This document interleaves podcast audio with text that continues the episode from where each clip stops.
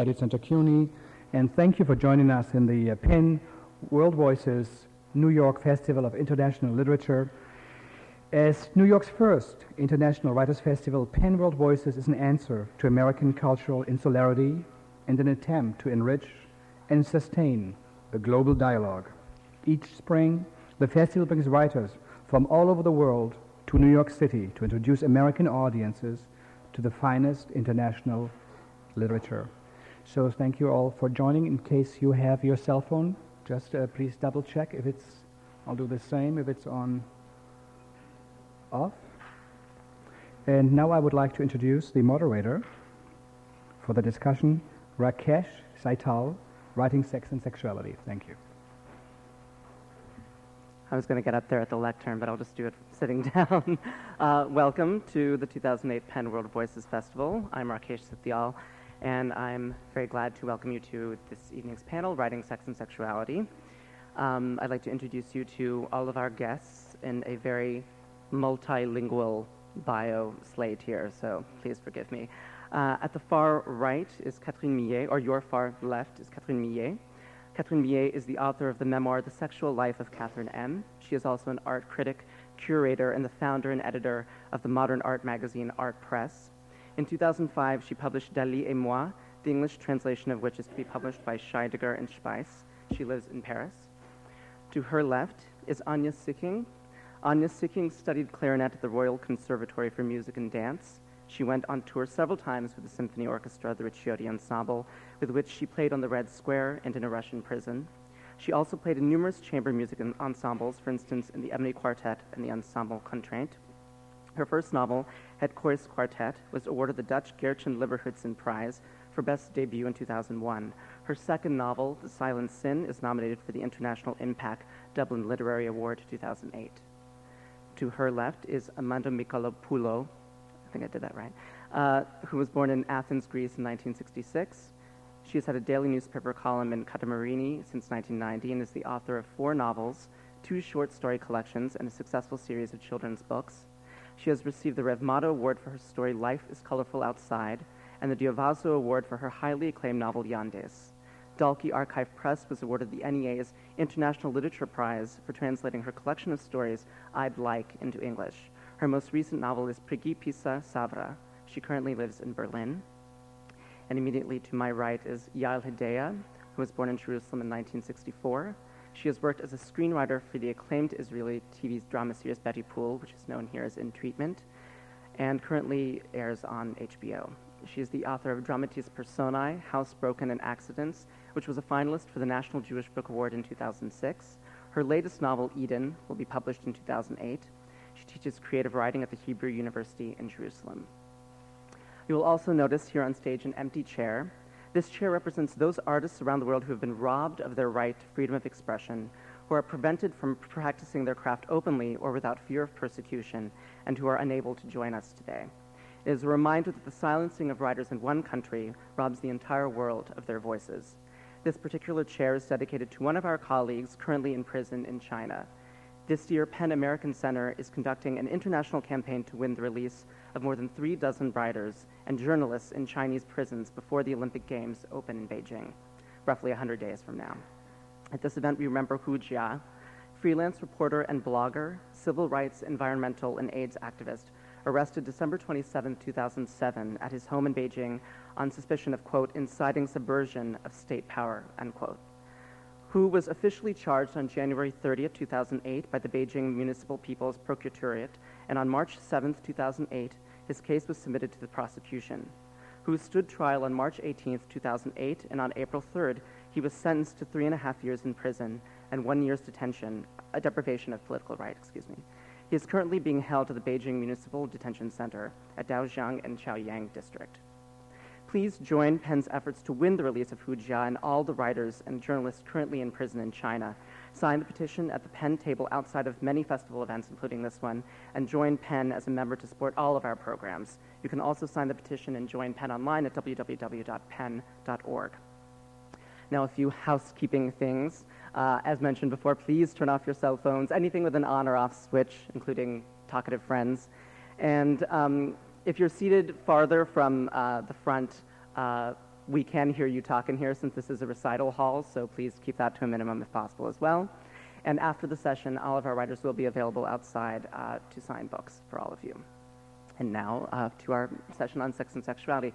I'm very excited to have everybody here who's here for our panel today. I think all of us know that this is the topic that invites the most discussion, I think, and will certainly be a lively one. So I'd like to begin today's discussion with each of our writers discussing perhaps works of literature that were maybe seminal to you or important to you while growing up or throughout your career, and especially now, that maybe inform your idea of sex and sexuality, your own personal sexuality, and especially how that might influence your work. So perhaps we can begin with you. Okay.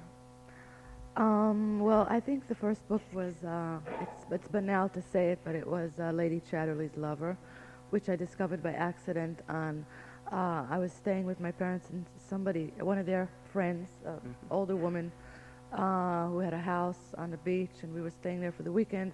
And I had gone to take a nap, or I don't even remember because it was so long ago. And I discovered the book on a shelf and started reading it, just because it had the word lover in it. So I thought it must be pretty cool. Maybe I was 10 or 11, I think. And, my folks and this other woman were playing cards in the other room, and I started reading, and I just went straight to the, I don't want to say pornographic sections because they're not, and that was a thrill because I didn't know, I had no idea what I was reading. I was very, very young, but I knew I shouldn't be reading it, and I just went on and reading it again and again and again, and I kept asking my parents, can we go there again for the weekend, Every week we wanted to go there. And they had no idea why I should be so interested in this elderly woman's house, and so that, I guess, was the first book. And later on in college, it was Lolita, which I think had more of an impact on me, not as a sexual voyeur, but as a writer, because that's where sexuality and writing sort of came together for me and gave me inspiration. I know it's a problematic book to say that it gave you inspiration, but it did, totally. That's to several people, I believe. Yeah. Amanda? I also discovered by accident a book at our book shelves. It was Aphrodite by Pierre Lois, and it was set in ancient Greece. And Aphrodite was an hetera. This is the public woman, so she was sexually very promiscuous. And I had the same feeling that I had to go back to this book and read it, but in a clandestine way. I shouldn't be seen reading the book like it was something bad for me to do. Although I realized afterwards that nobody knew what was happening in the book. They just saw me reading a book. It was a very bad translation of the 60s, so I could feel it, even like, I think I was like 10 also, and I could feel the translation was bad, but what was happening was so different from things that happen in other books, and I wanted to go on. And then when I seriously began reading literature for adults, I remember very well this the Portnoy novel. How is the title of Philip Roth? And this is the first time that I realized that sexuality can be full of humor too. So one of the first things I wrote about sexuality was a short story which kind of imitated this feeling that I had in Philip Roth's novel. And it was about a young child. She was 8 years old, and she discovered the porn of her father and how she felt about this and how funny it was. It could be either dramatic or funny, and I decided that it should be funny, and the male genitals could be like ice cream to her. She couldn't understand what was happening. So I really prefer this humor-like approach to the subject. I think when I was younger, I liked very much to read any book about sex. I mean, it wasn't very important when it was well written, or, it was more the subject what interested me. But later on, that really changed. And now when I read a book, it's not so important what I read about, but more, how it's written. And that's the thing what's interesting me now. So now it's not so important whether there's, you know, whether a writer writes about sex or not. Mm. But in the Netherlands we have Gerard Reven, who is a very good writer, and also we have Jan Wolkers, but they both recently died. Moi, je n'ai pas le souvenir de lecture qui, enfant, m'aurait éveillée, fait découvrir la sexualité. Il me semble que, en fait, cette découverte de la sexualité, je l'ai faite beaucoup plus à travers le film, les films pornographiques qui circulaient à l'époque, qu'au travers des livres.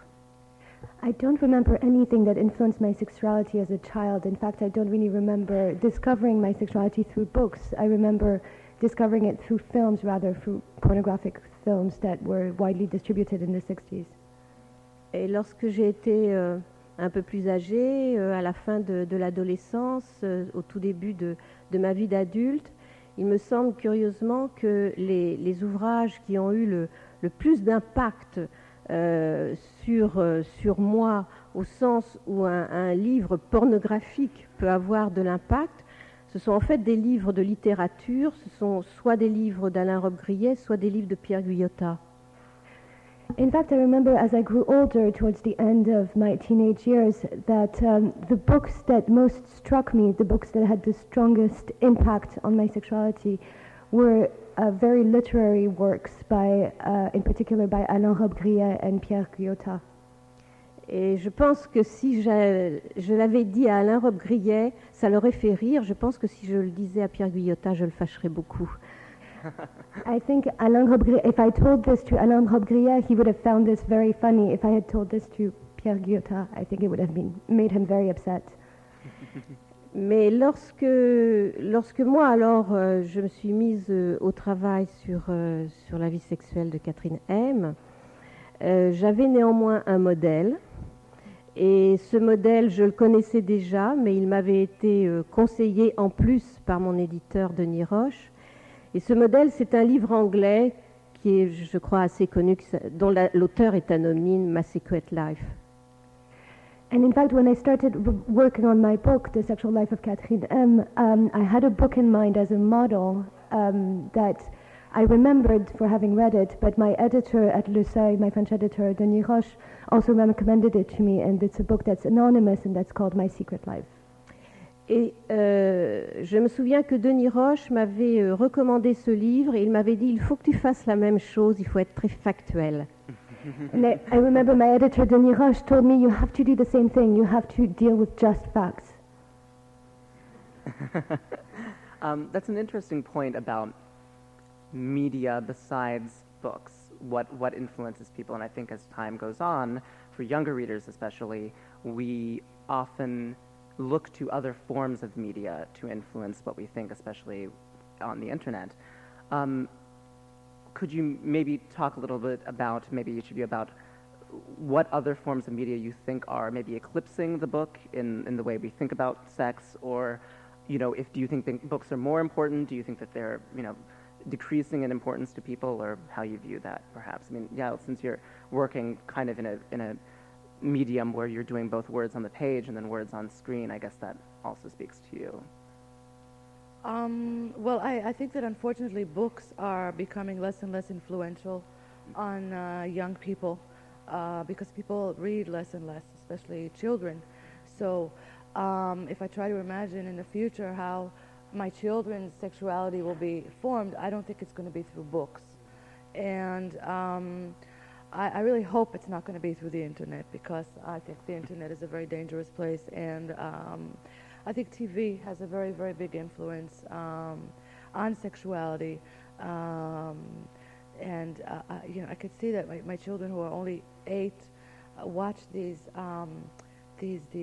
soap operas with, you know, it's very innocent because it says children under 14 cannot watch, and they're very excited that they're watching this. It's like this big deal.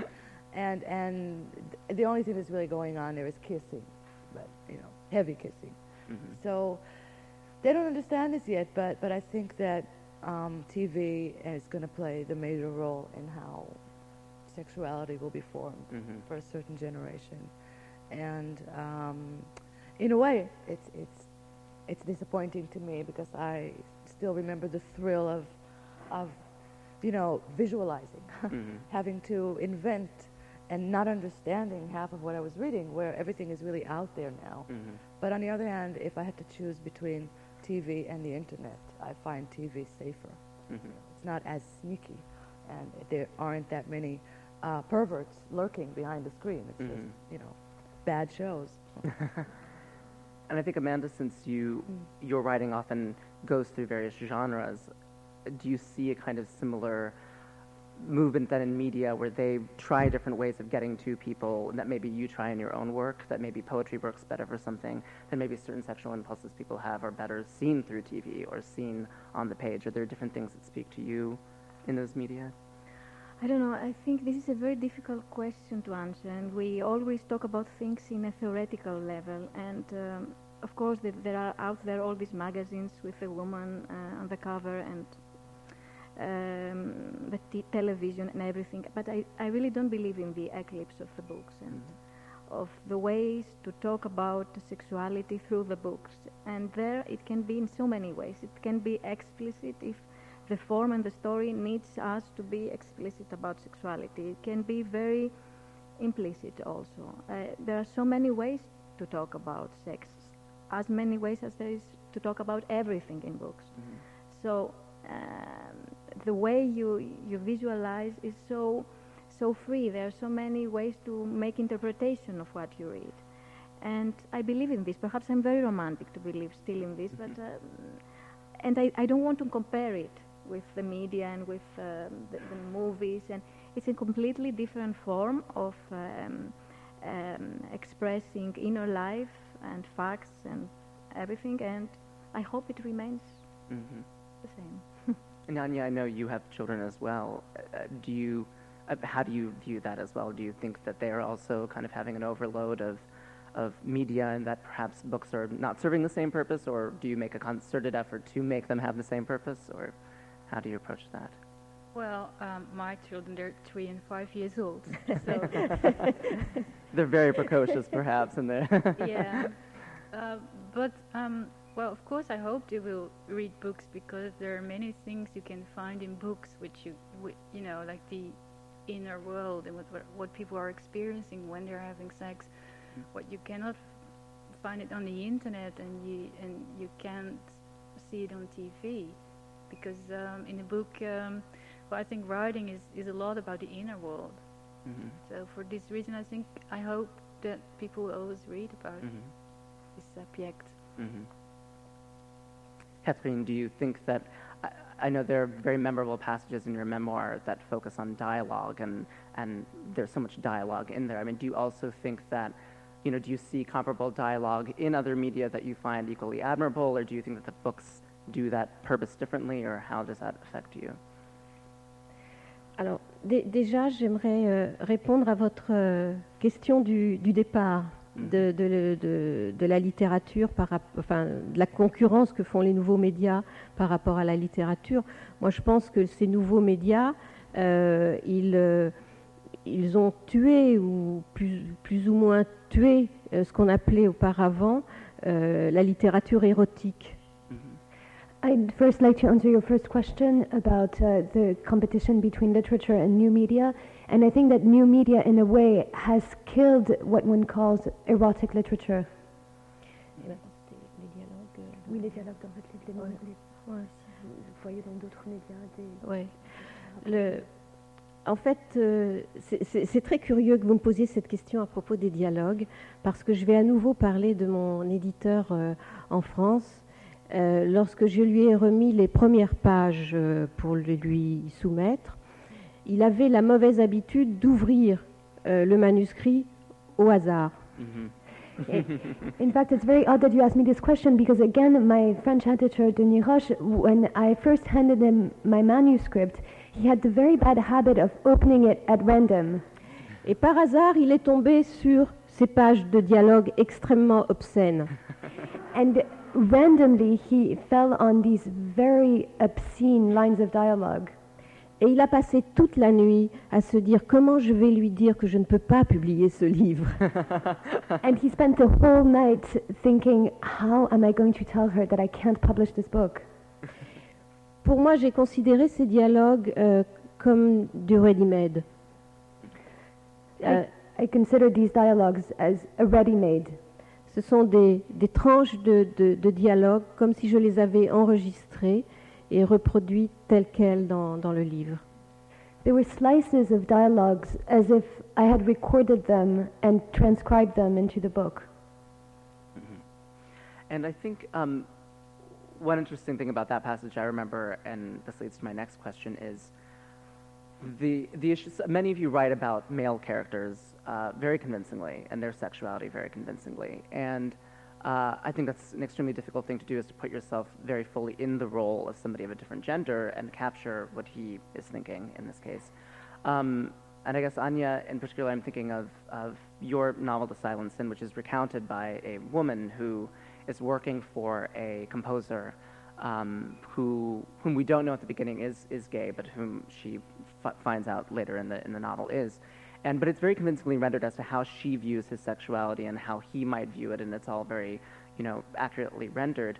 Maybe you could talk a little bit about how you approached that in that particular novel, or maybe some of your other work. Well, one of the interesting things about writing is that you can be someone in your book who you cannot be in your real life. Mm-hmm. So I think a writer should always be able to put himself in the shoes of the characters he writes about, whether it's a man or a woman. It's not so important. If you want to write about a man, you really should try to imagine what a man is experiencing. There's I think it was Dostoevsky, but I'm not sure, who once said that if you write about a man who is giving another man a hit with a hammer, you should describe what the man is experiencing who is giving a hit, but also what the man feels who is getting it. And I think if you write about a man and a woman, for example, having sex, it should be the same. Mm-hmm. You should really try to imagine what both are feeling. Mm-hmm. And Yael, I know in Accidents, for example, you're writing about a kind of widower who's living with his younger daughter, and his scenes I found extremely poignant because of both the age question and then the gender question. Do you find the same thing? Because often your books will mold the prose to the dialogue happening, and you're going through the interior monologues of these characters. Do you think that that's a similar sort of thing that you go through, where you're trying to do everything, try to capture all these feelings at once, or do you do it separately, or? I don't really know how I do it, but I don't devote a lot of thought to it. But I think it's very interesting. It was a challenge for me to try and describe sexuality from the point of view of a man, especially a middle-aged man. And one of the biggest compliments that I got was from a young student of mine, a male student, who read the book, and he came over to me and said, I really liked your book, and I have a question. And he started blushing, and he was feeling very embarrassed. And he said, how? And I knew what scene he was referring to. He was referring to a particular, very, very intimate scene where the man is alone in the shower. And I have that highlighted very extensively in my copy of that book. I'm sure you did, so did he. Brandon. And he said, how do you, and I knew, I just let him, I was torturing him. He said, how do you know? I said, was I right? And he said, yeah, but how do you know?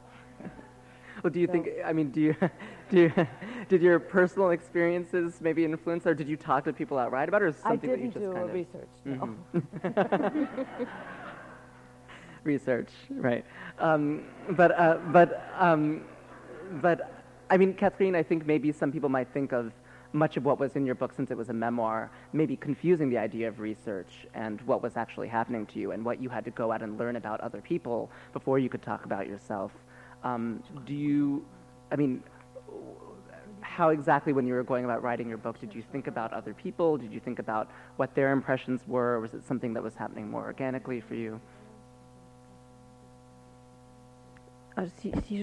Je pense que si on devait imaginer la réaction des lecteurs éventuels, on n'écrirait pas. I think if one was to imagine what readers' reactions might be, one wouldn't write.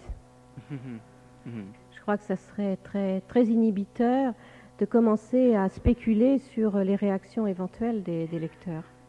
I think it would be very inhibitive to try to speculate on possible readers' reactions. Mm.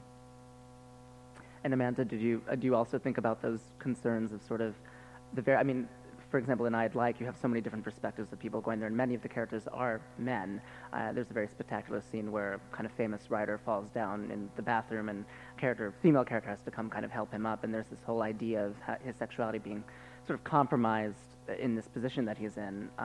But then also that he's a man and she's a woman and how she reacts to it. I mean, is that something you think about often in terms of, you know, what their backgrounds are and what their sexes are while that's happening?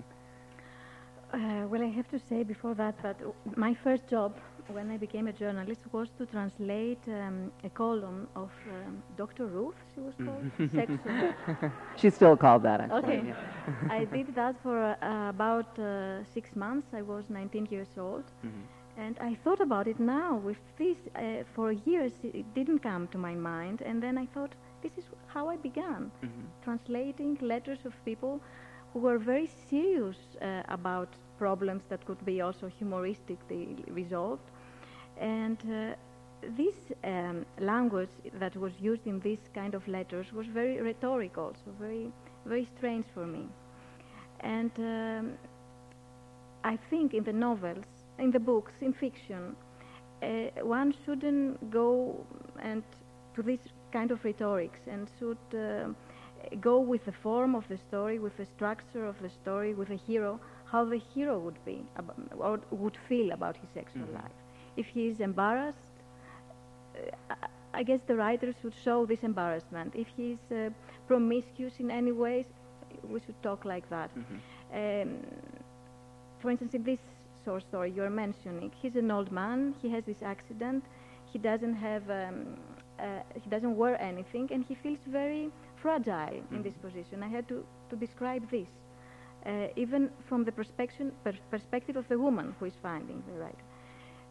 But there is, for instance, another story in this book where we have to do with the sexual fantasies of a woman, and even this word fantasies, I don't like it. And if we're going, for instance, to talk about fantasies, describing the fantasies, this is almost rhetoric. So my way to deal with this was to describe all these fantasies as things that really happened. And only in the end we realized that what we've read was fantasies, and she wasn't like that at all. She was imagining things. So this is the way, I think, not to go with the character, to go with the story.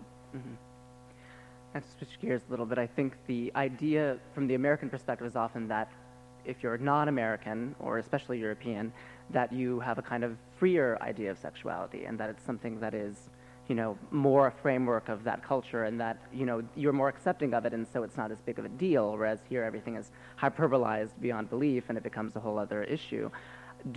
What are your reactions to American mores of sexuality? How do you think about that?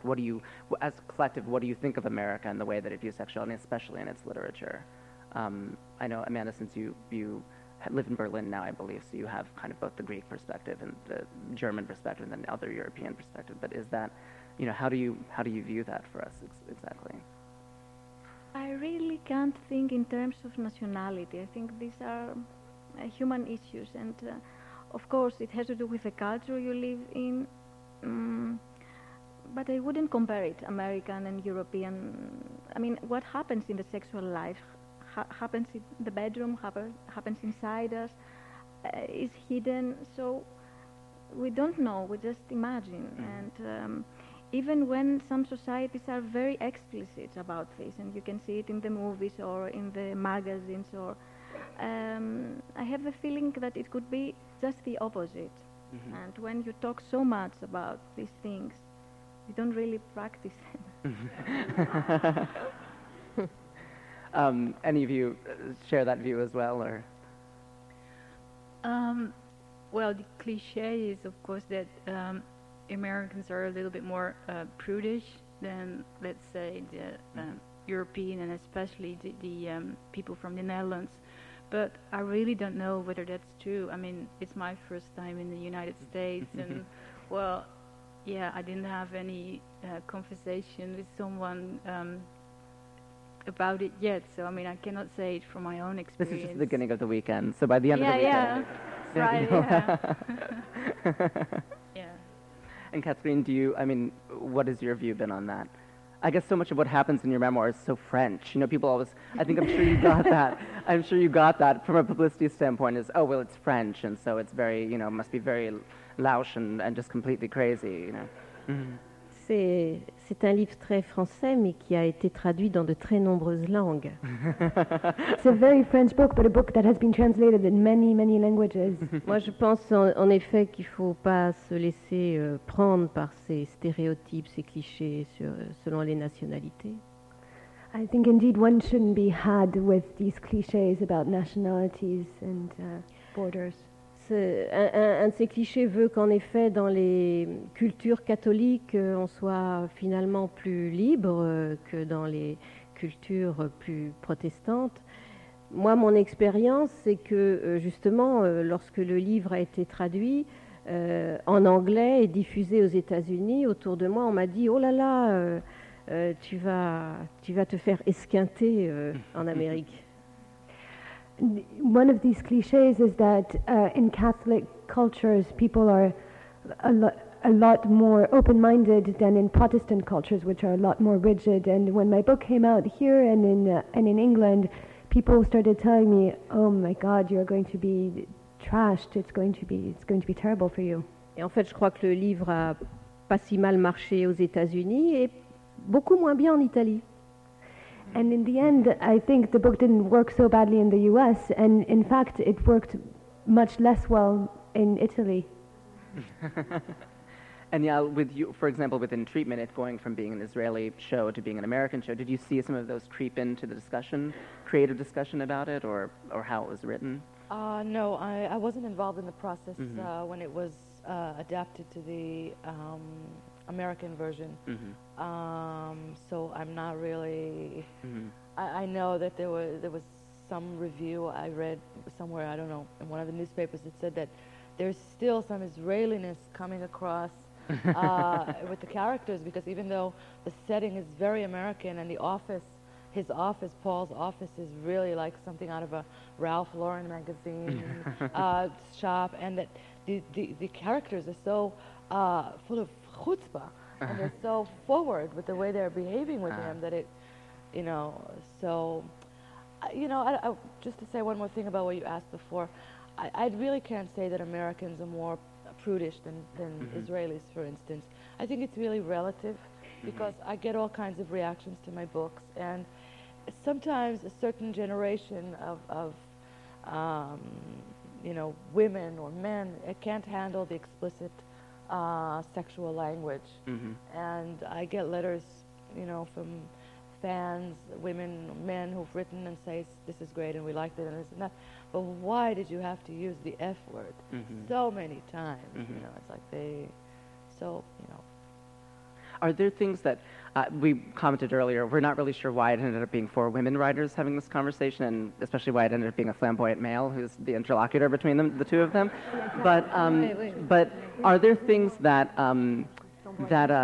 you know, male writers do where they get things wrong about female sexuality that bother you, that you think that isn't the way a woman thinks, that isn't the way a woman would behave? Are there, and maybe there are women who do that as well. You think that maybe they get things wrong. Do you ever find that in when you're reading or when you're writing? Well, I can say in general, when men write about women, sometimes they exaggerate a little bit. It's like a transvestite. You know, it's a little bit too much. But that, for the rest, I don't know. Mm-hmm. And maybe women don't do the same. I don't know that. Mm-hmm. Amanda, anything that, you know, because there's so many different perspectives in what you write, so many different viewpoints that people have. Did you ever get called out on one, or do you see other people doing things that would ruffle your feathers in some respect? Actually, this is a very interesting question. I really never thought about it. I guess in Greece, for instance, and in the South in general, there are these stereotypes of men writing about going out in bars and meeting women, and it's a very male perspective, very macho perspective. I think we suffer from this, especially in Greece and Italy. And this is why it's very difficult for me to read contemporary South European literature sometimes. In the past, it wasn't like that. It was like people understood more about sexuality. And I guess it has to do also with the quality of the writer and of the text. If you have a good writer, this is why I mentioned Roth, who I really like, you can describe the sexual life of a man or of a woman. He has done both. If I think of other Americans, Paul Auster, for instance, contemporary.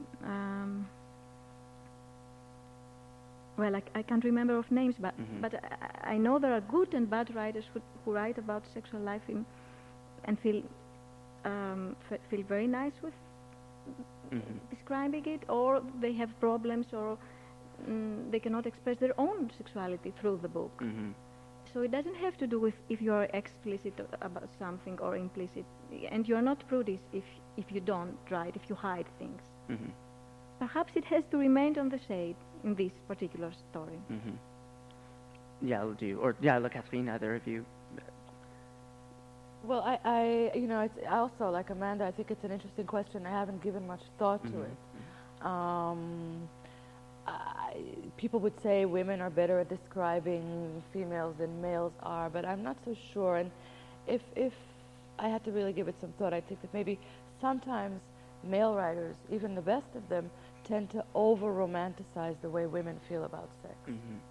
And, you know, there's some brutal truths that they sometimes don't face up to.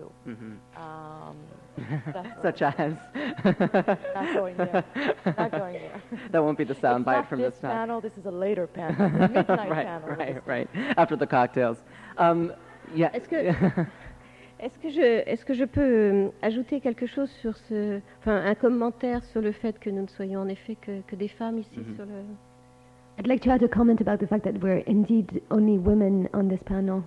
Moi, je pense que c'est un fait qui est très très significatif et que je crois qu'enfin contrairement à ce qui vient d'être dit, je pense que ce sont surtout les femmes aujourd'hui qui ont quelque chose à dire à propos de la sexualité. I think it's very significative that we're only women on this panel, and I believe that, in fact, it is women nowadays that have mostly something to say about sexuality. Et ceci pour, je crois, deux raisons. C'est qu'elles prennent la parole aujourd'hui d'une manière plus ample qu'auparavant.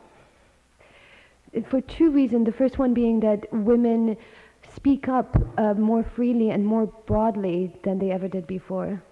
Et puis que je crois en effet que ce sont elles qui ont, par rapport à la question de la sexualité, une distance que n'ont pas les hommes.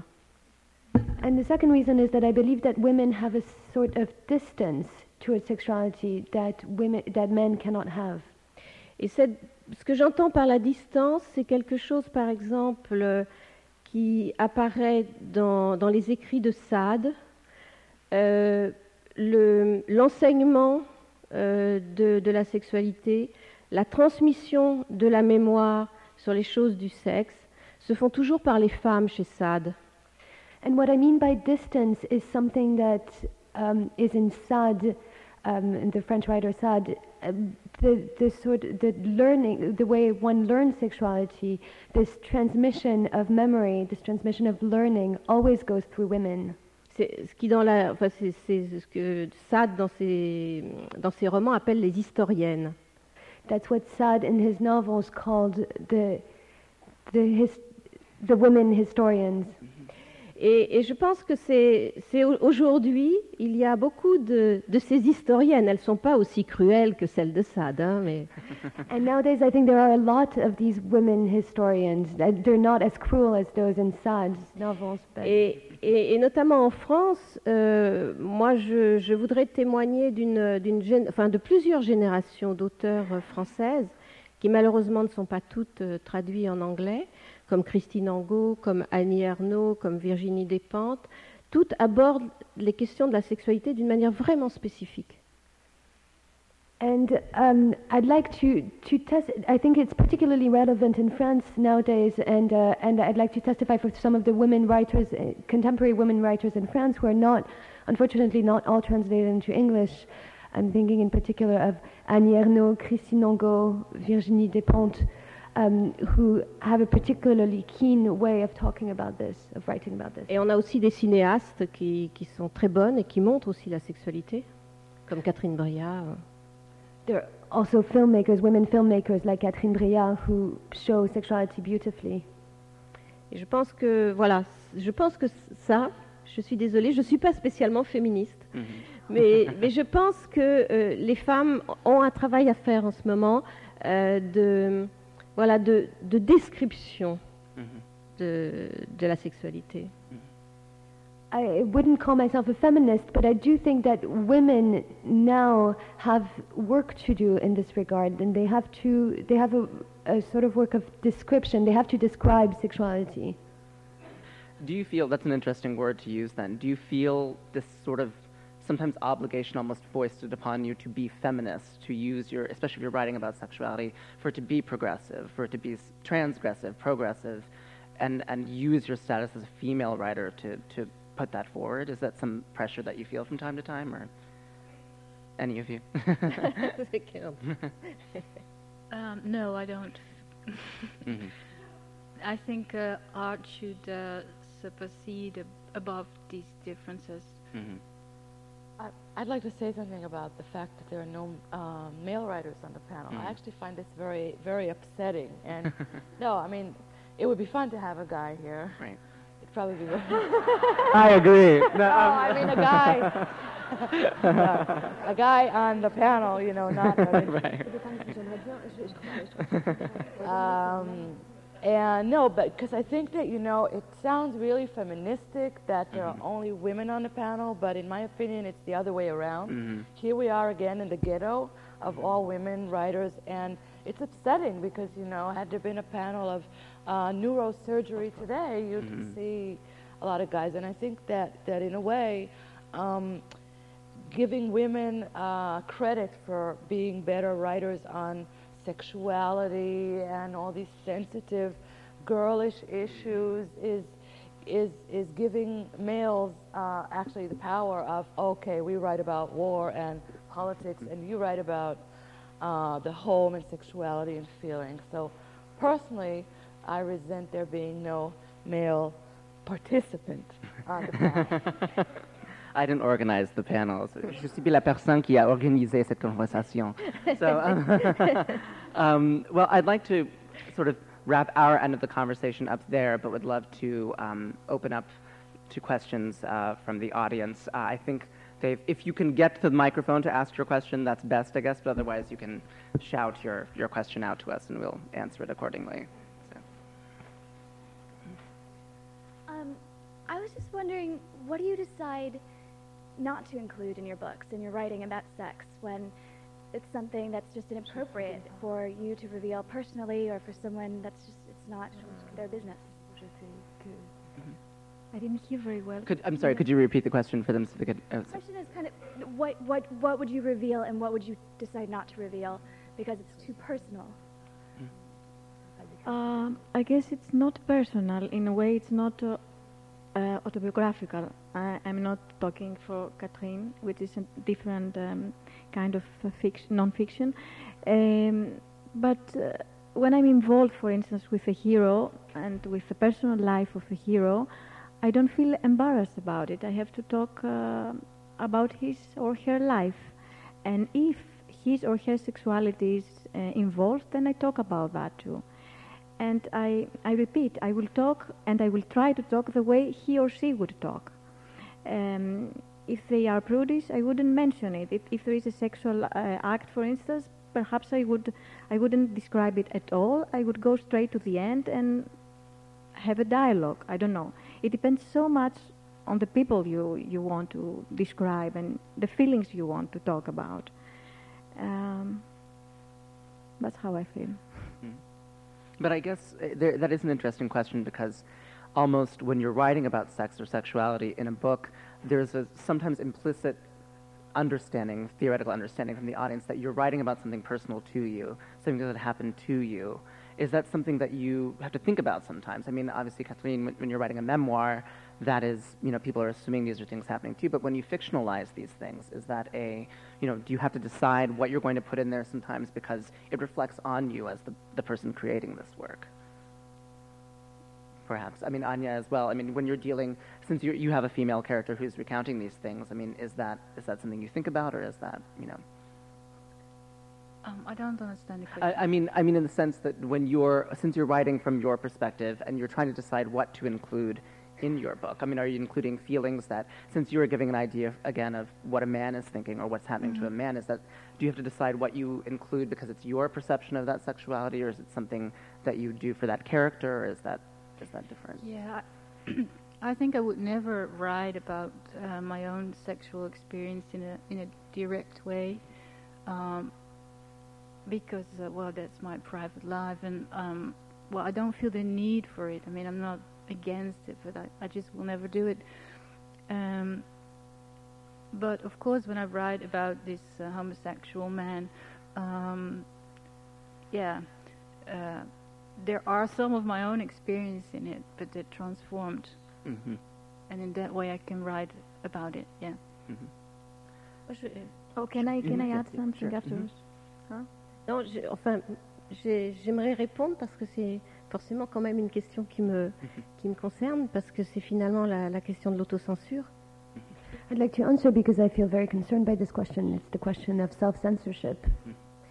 Et en fait, c'était pour moi personnellement, puisqu'il s'agit d'un récit autobiographique, inscrit dans mon projet même de laisser le moins possible de choses de côté, de censurer le moins possible. And for me, inscribed at the very heart of my project, since it was purely autobiographical, one of my mission statements was to leave aside as little as possible.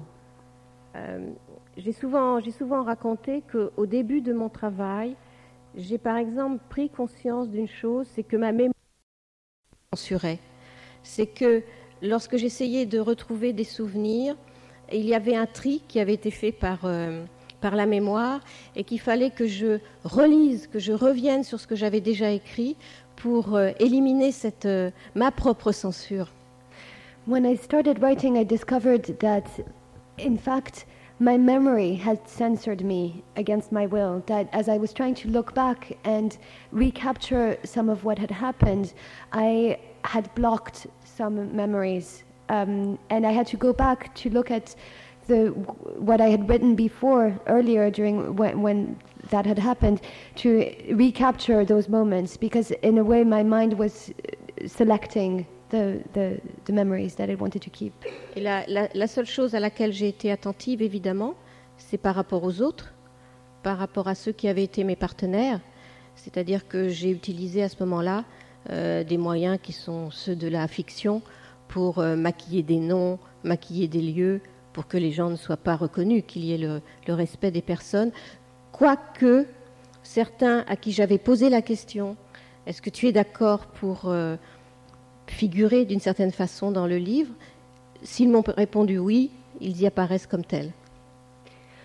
Of course, the only thing that I censored, being sensitive to the people that were involved, to the people that had been my partners, I disguised some places and some names. I used the trick of any fiction writer.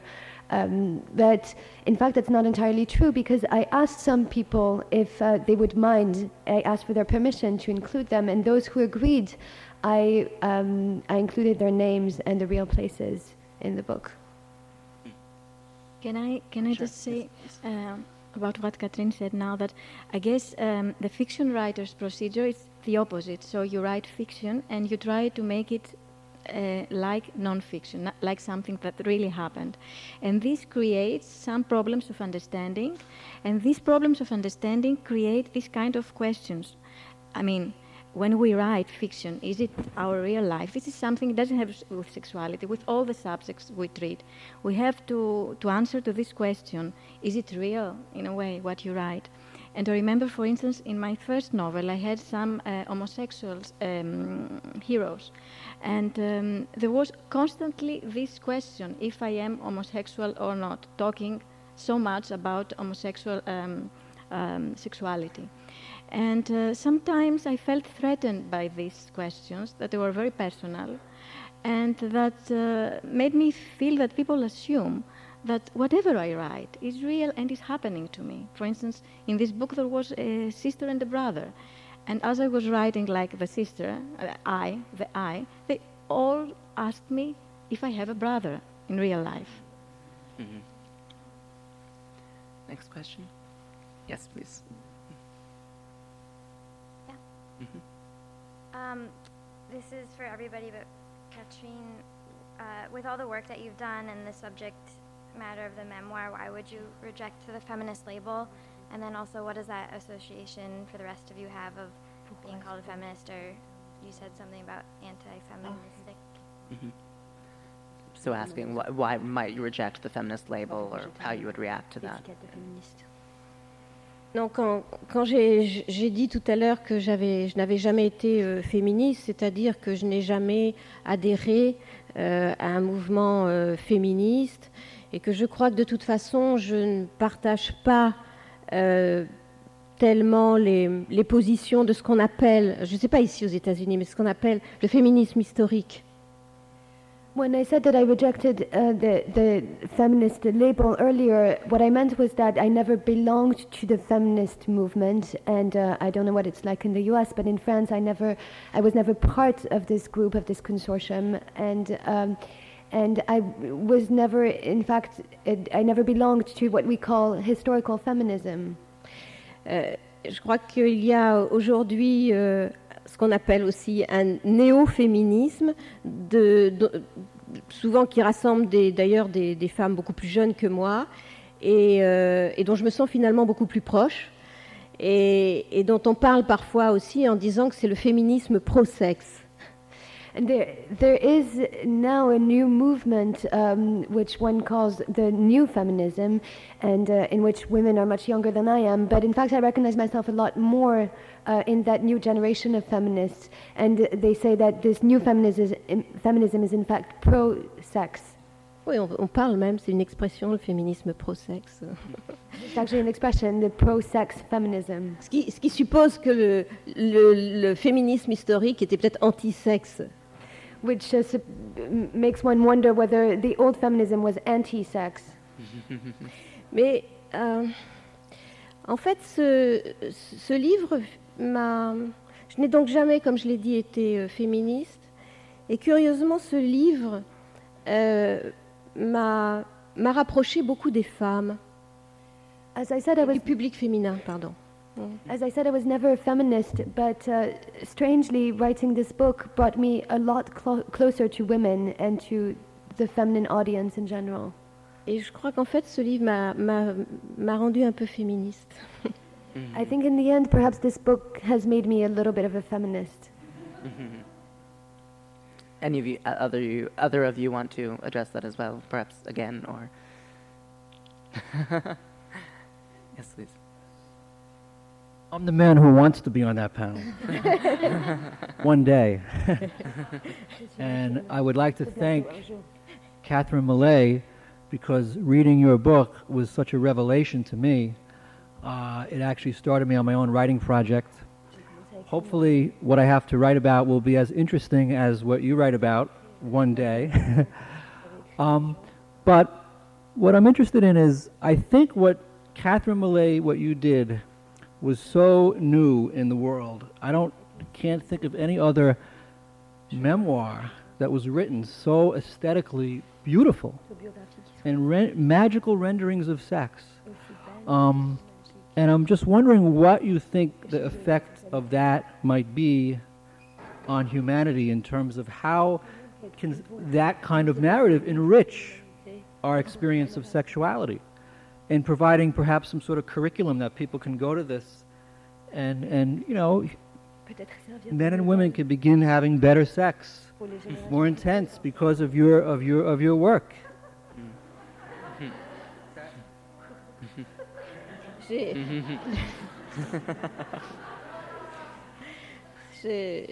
vous remercie beaucoup de ces compliments. J'ai quand même pas l'ambition de transformer la sexualité de l'humanité. I thank you very much for these compliments. I don't have as an ambition to change the world's sexuality.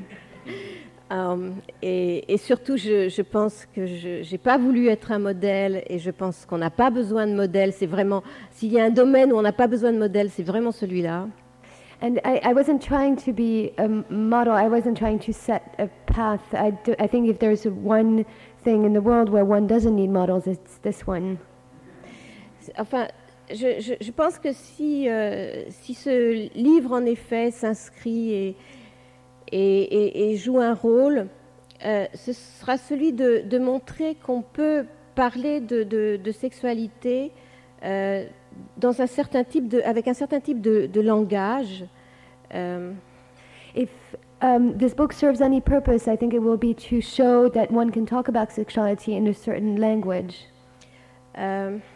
Qu'on peut écrire des livres entièrement consacrés au sexe, et qui circulent en livres de poche, et qu'on voit, et que les gens lisent ça dans le métro.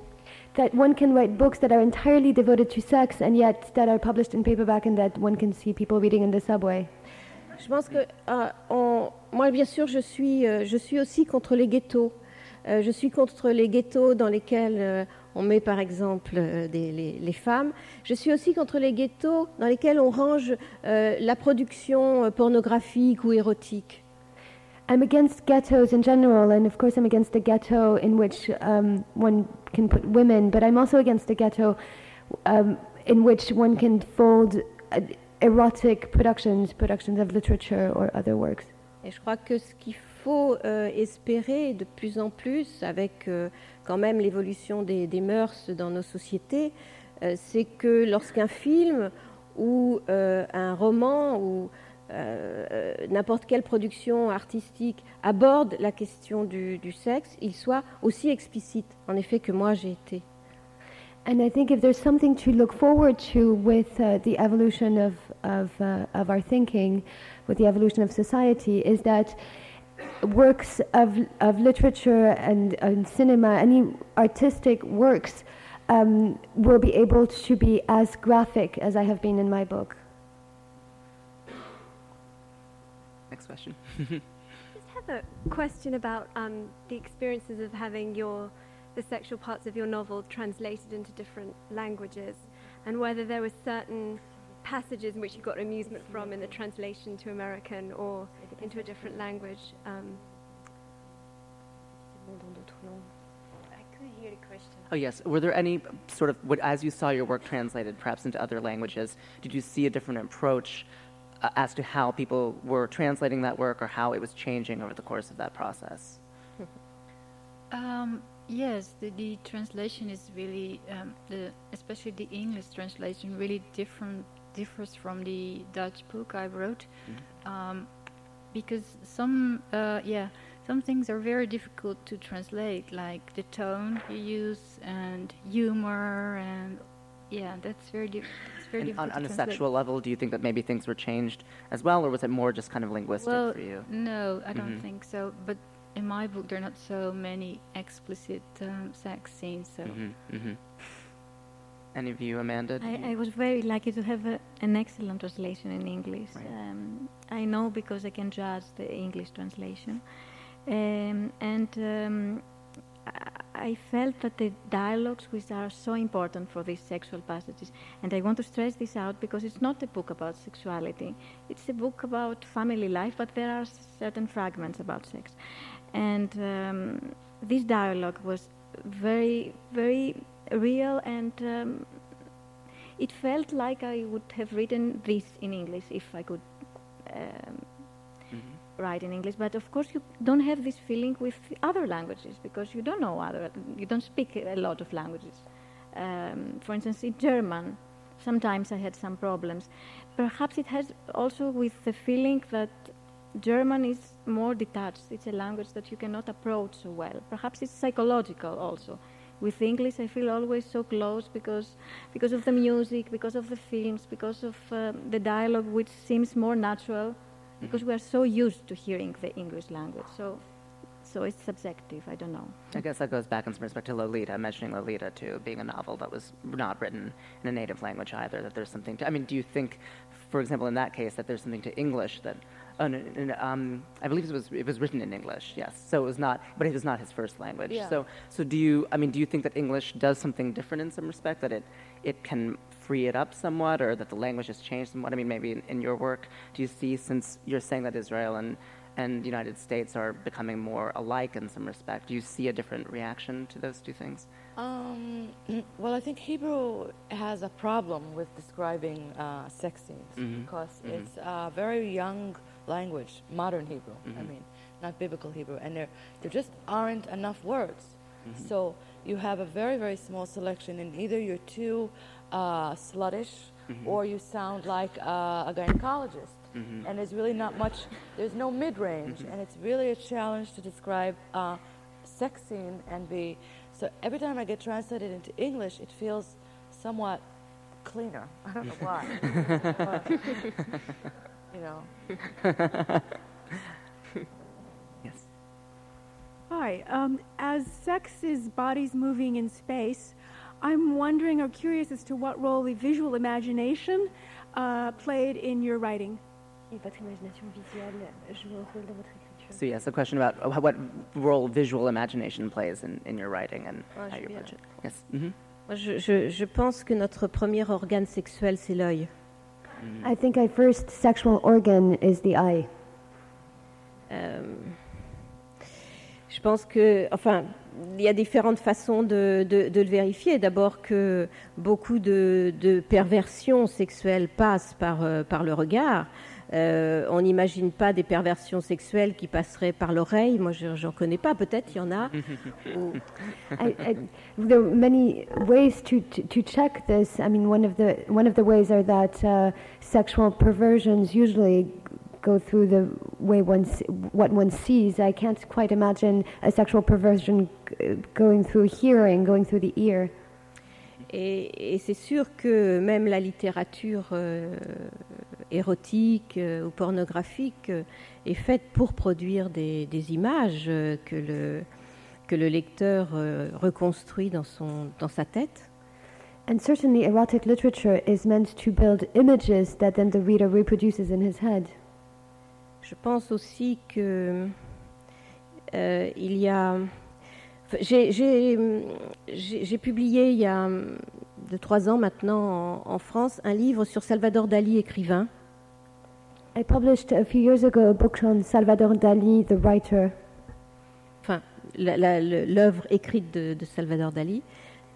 Et en fait, je me suis intéressée à Salvador Dali parce que il avait une personnalité qui était entièrement dominée par sa perception visuelle, et que toute sa sexualité, c'est-à-dire qui était principalement onaniste, et c'est-à-dire principalement fantasmatique, était alimentée par ce regard extraordinaire.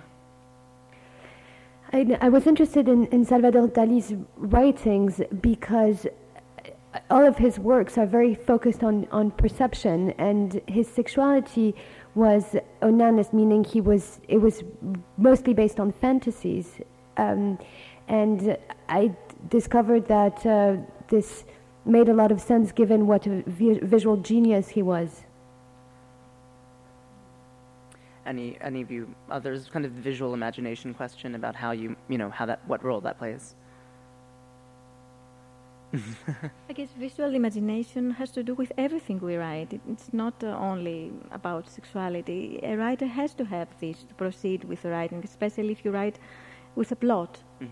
And I just want to stress out once more that I don't believe in genre. Like, I don't even believe in crime novels. I believe in good and bad literature. So it's not about erotic literature or literature describing family life and family values. It's either good or bad.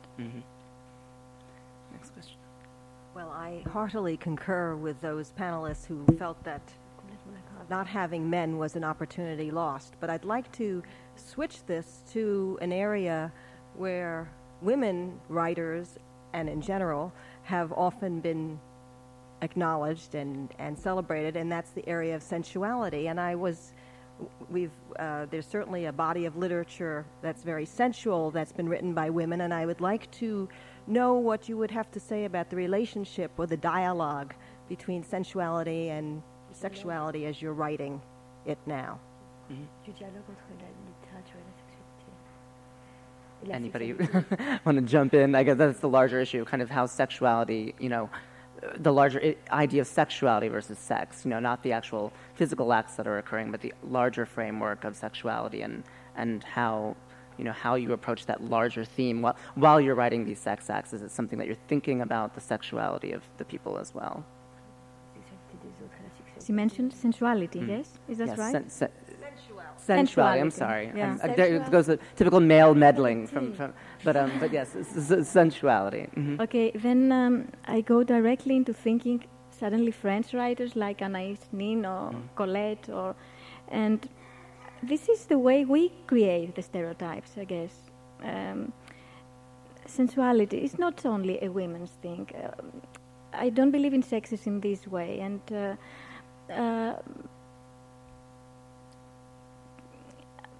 I guess we feel this way because of the stereotype that women is sensual and her sexual life is more implicit, and man goes in the bars, as I said, about the north and approaches women, and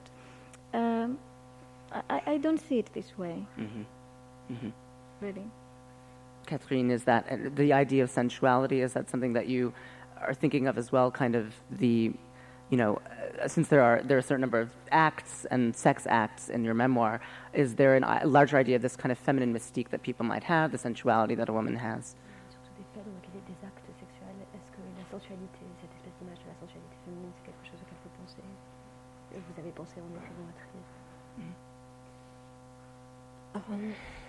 Je pense que, la sensualité féminine. Je pense qu'on peut trouver des hommes qui sont aussi sensuels que des femmes. De ce point de vue-là, je n'ai pas grand-chose à dire, sinon que moi, j'ai sûrement évité je pense que ça se voit, d'écrire d'une manière sensuelle. J'ai pas cherché à faire adhérer mon lecteur ou ma lectrice à ce que j'écrivais. I think in terms of female sexuality, I think one could certainly find men that are as sensual as women, if not more.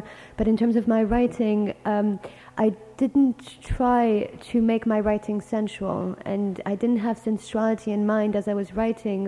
Quite the opposite, I didn't want people to adhere to what I was writing. I wasn't expecting people to live it sensually.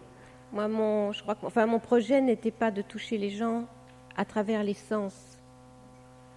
My project wasn't to touch people through senses. Mm-hmm. Next question. With the permission of the women on the panel, I'd like to just ask Mr. Satyal if you think you are asked to host this panel because the content of your upcoming novel is also... very overtly sexual, or if there's some tie there. If you could maybe just talk a little bit about that. Thank you.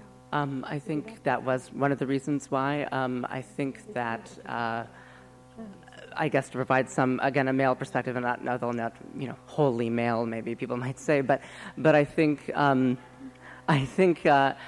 is, I think definitely as a gay writer, there is, an often camaraderie between a male writer and female writers, and oftentimes the kind of gay go-between that we might be between those two sexes. I think for me, for example, in my book, I'm talking about somebody who is seeing men and women as engaged in sex acts and then extrapolating what that might mean for each of their sexualities, and that in many of the ways that men are portrayed, they're often in these very rough ways, in these very assertive ways, and that women have to be very receptive, and the main character is dealing with Eastern images of sexuality, being Indian. And so in a lot of the depictions that he's seeing, it's actually the other way around. He's seeing very strong women. He's seeing women portrayed in a very strong light. And so he gets a concept of female sexuality in many ways for him culturally being stronger than it is in a male sense.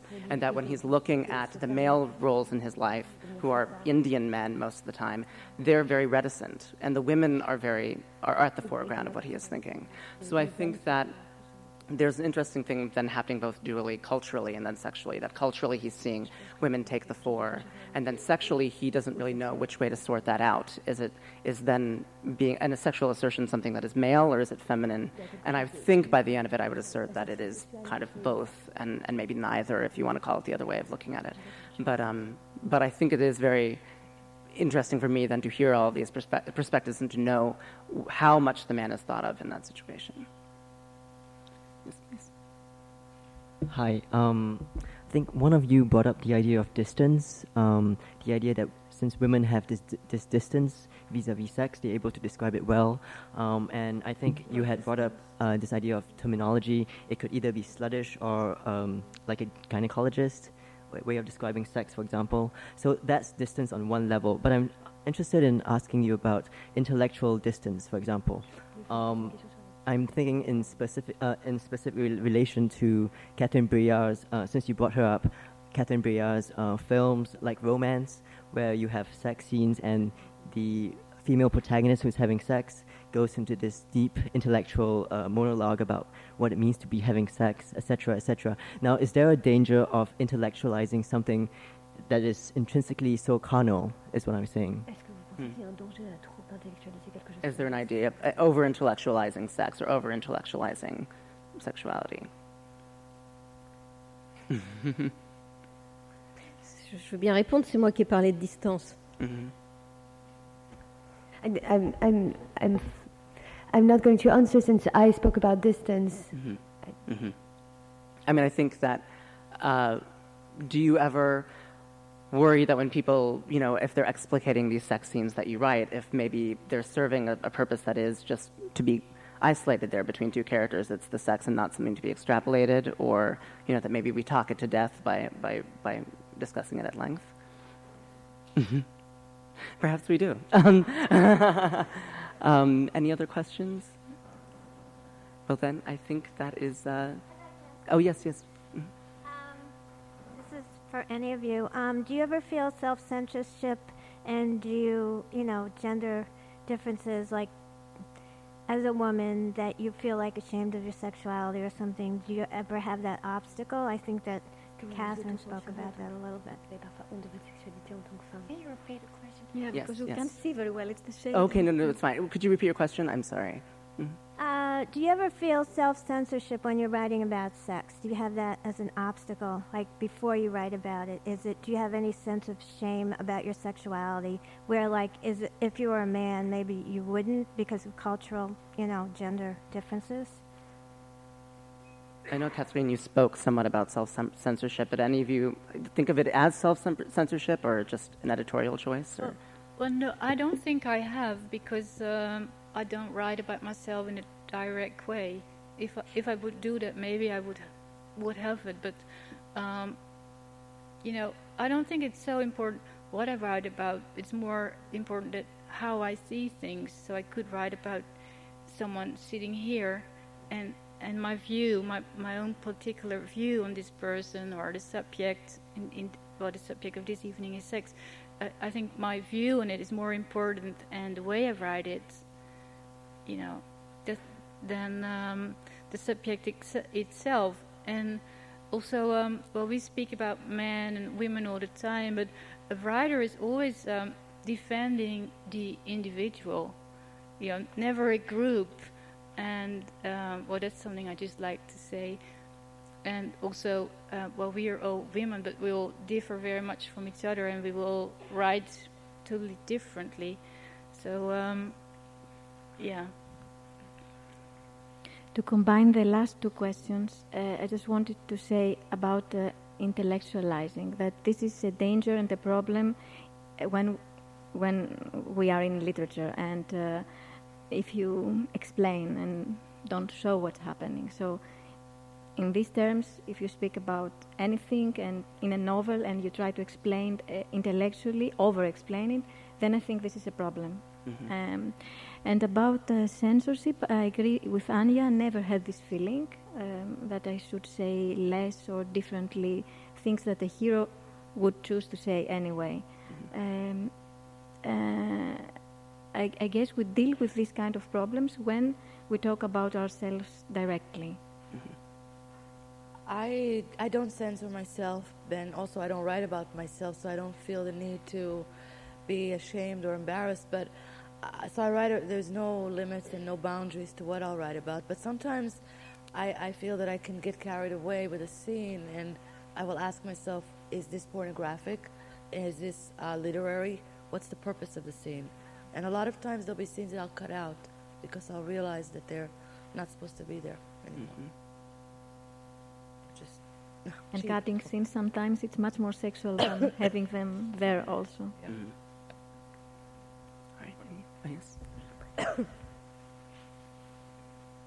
With all the explicit sex in the media and in literature, does that make it more difficult to find the erotic buttons to press? Mm. To what? Is it with all of this kind of ever-present erotica around us? Is it make it harder to find the buttons to press to make people actually feel sexualized or turned on, as it might be? Mm-hmm.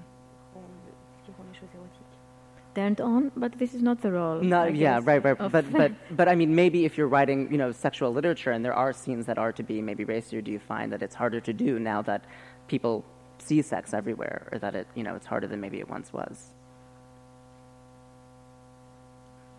Well, for me, I can say I don't write to turn people on. Mm-hmm. When I write about sex, it's more to show how it determines the relationship mm-hmm. between the characters. I think it was Edmund White who wrote about his writing that he defies anybody to get an erection while reading his work, because it's all so technical and so, all that stuff. Mm-hmm. Yes. Moi, j'aurais tendance à dire qu'on écrit pour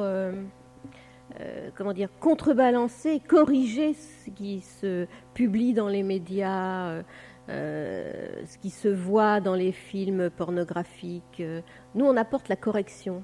En fait, même, je suis persuadée que même celles qui ici écrivent de la fiction apportent une correction réaliste à toute cette production. I think, in fact, as a writer, one writes about sex to correct everything that one can find in the media and all over the place. I think even those of us on this panel that write fiction write for the same purpose, to correct that vision of sexuality that the media that media gives us, to bring a realist approach to sexuality. Well, that's our time, actually. So thank you very much to all of our panelists for being here.